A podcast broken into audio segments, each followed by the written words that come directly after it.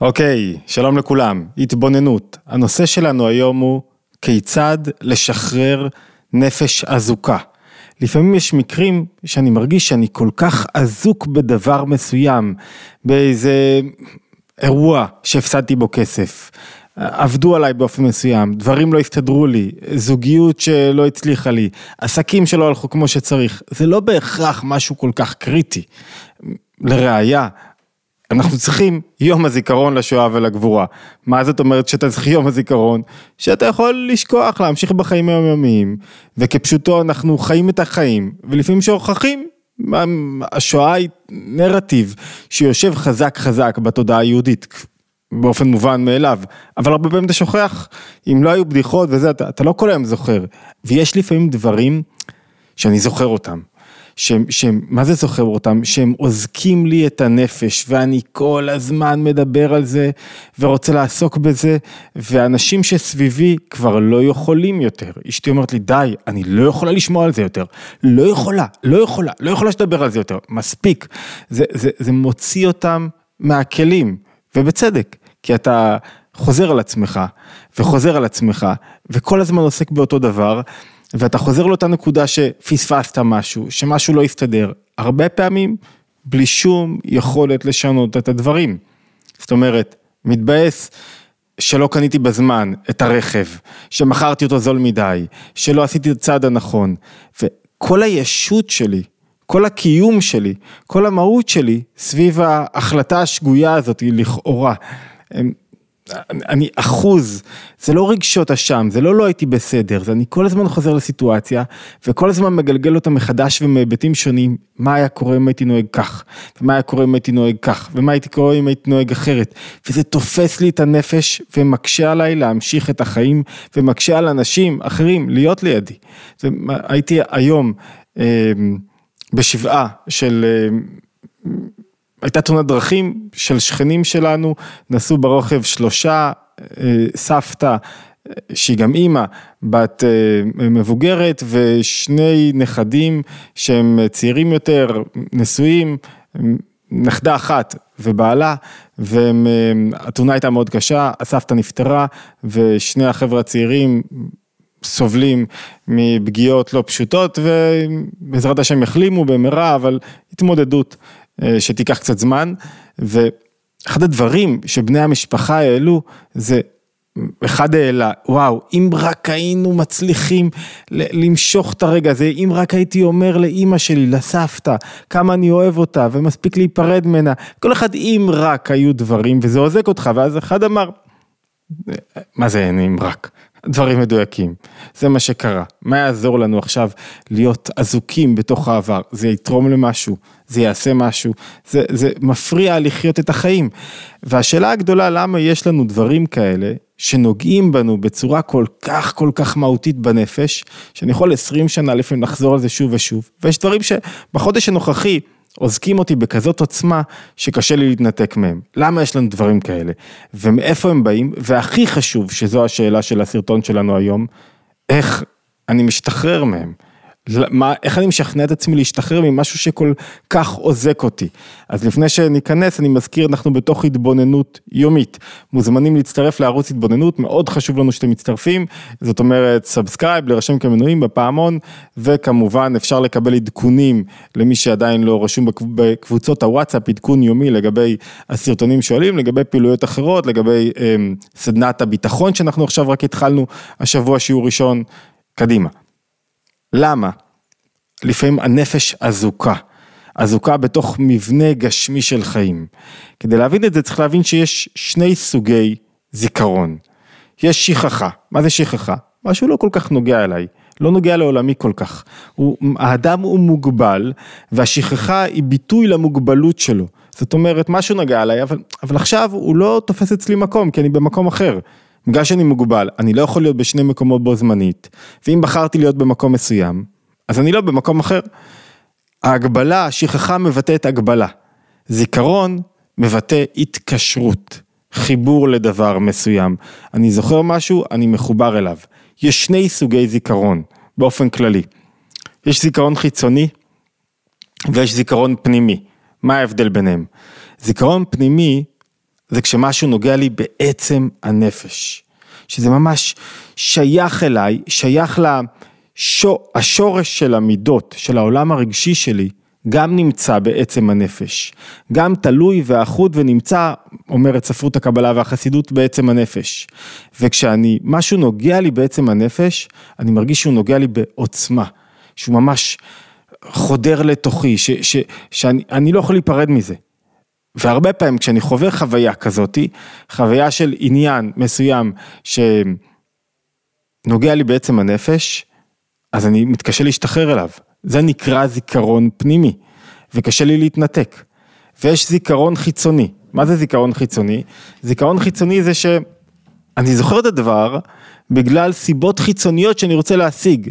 זה לא עצם הנפש, זה סיבות חיצוניות, סיבות חיצוניות כמו למשל, אני זוכר משהו כי, אה, כי אני זוכר ימי הולדת של אנשים כדי לזכור להתקשר אליהם, כדי, אני זוכר שעבדתי בכנסת, ואחד מחברי הכנסת שעבדתי איתם זכר, היה לו רשימה לעוזרת שלו, של כל ימי ההולדת, של כל הפעילים הפוליטיים של המפלגה, באותו זמן זה היה מפלגת העבודה, כל יום הולדת היה מתקשר אליהם, לפעילים המרכזיים, מזל טוב, עשרות אם לא מאות פעילים, זאת אומרת הזיכרון כאן, הוא זיכרון חיצוני, זה, זה לא חיבור פנימי, אני לא זוכר את הדברים, זוכר את הדברים כי זה חלק מהעבודה שלי, כי זה משהו שאני קשור אליו, כחלק מהדברים שאני צריך לזכור.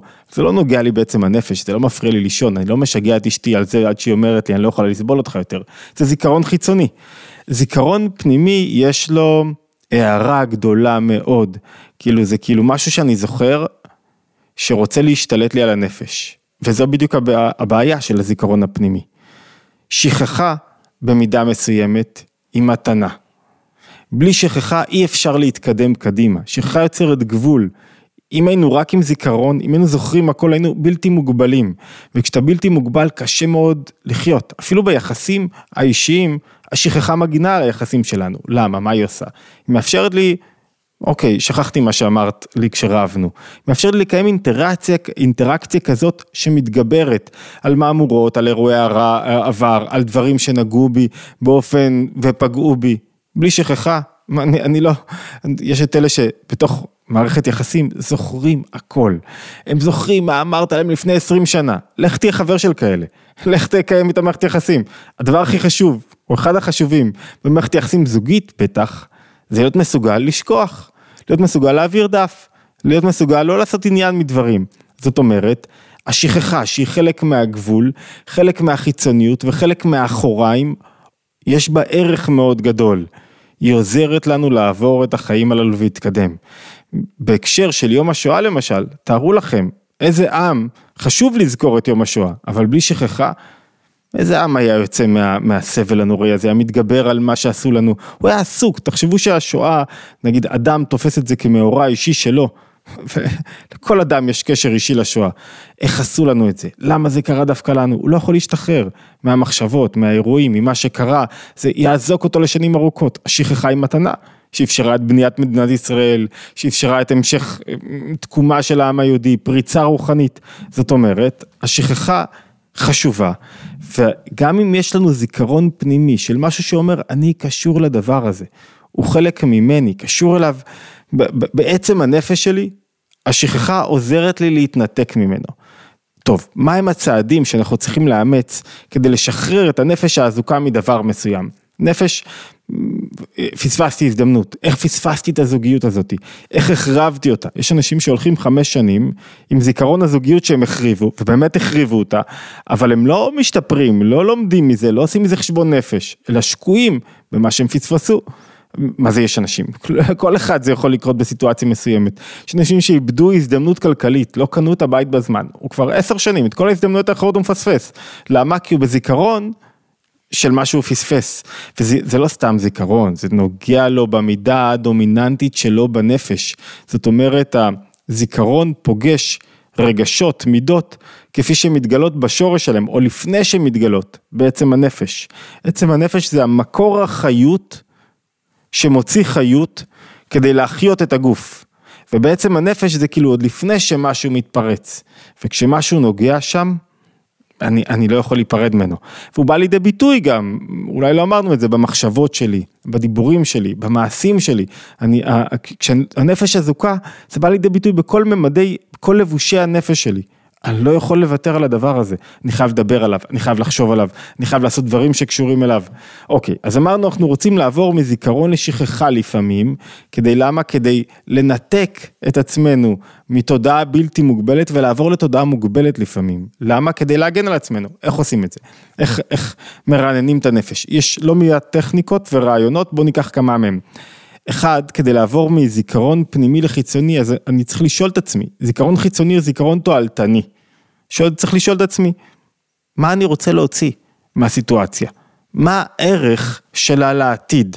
איזה מסקנות אופרטיביות אני יכול להוציא? ואם אין מסקנות אופרטיביות, אם אין תובנות, אז, אז אני לא רוצה להישאר בזיכרון הפנימי הזה, כי הוא כואב לי מדי. אני, אני, אם אני אייחד לו יותר מדי זמן ואתן לו מקום, הוא ישתלט לי על הנפש. זה מוביל לנקודה השנייה, לקבל החלטה תקיפה. הסכמית זה נקרא בשפת החסידות. מה זו החלטה הסכמית שהיא נוגעת לי, כאילו שהיא, שהיא לא משתמעת לשני פנים, שאני משחרר את הנקודה הזאת. אם אני לא אשחרר, אף אחד לא, לא יהיה לי חברים כבר, אף אחד לא יחליט להיות איתי, אף אחד לא ירצה להיות איתי, כי אני משגע את האנשים, כי הם לא יכולים לחיות איתי באותו זיכרון, אני לא יוכל לחיות עם עצמי, אז אני מקבל החלטה הסכמית. אפילו שקשה לי עדיין, ואפילו שאני מת לדבר על הדברים, זה בניגוד לטבע שלי, ואני מת לעסוק בזה במחשבה, אני קודם כל מקבל החלטה שאני רוצה לשחרר את הנקודה. אני מבין כמה היא מאמללת אותי, כמה הרפטטיביות הזאת, כמה החזרה על אותם דברים, כמה זה קשה לי, כמה זה, כמה זה פוגע בי, אני מקבל החלטה שאני רוצה לסגור דברים, להתנתק מהנקודה הזאת שכל כך פוגעת בי בעצם הנפש, ולעשות לה התרמה אפילו למקומות חיוביים, להחליף אותה בתוכן חיובי. כי בגלל שהאדם מוגבל, כל עוד שהוא זוכר דבר אחד, קשה לו להתחבר לדברים אחרים. כל עוד שהוא מונח וחוזר ו- ו- ושקוע במשהו אחד, קשה לו לעבור למשהו אחר, קשה לו להתנתק, קשה לו לראות עוד זוויות ראייה, קשה לו להתפתח, זה, זה, זה משקיע אותו, או גורם לו לשקוע יותר נכון.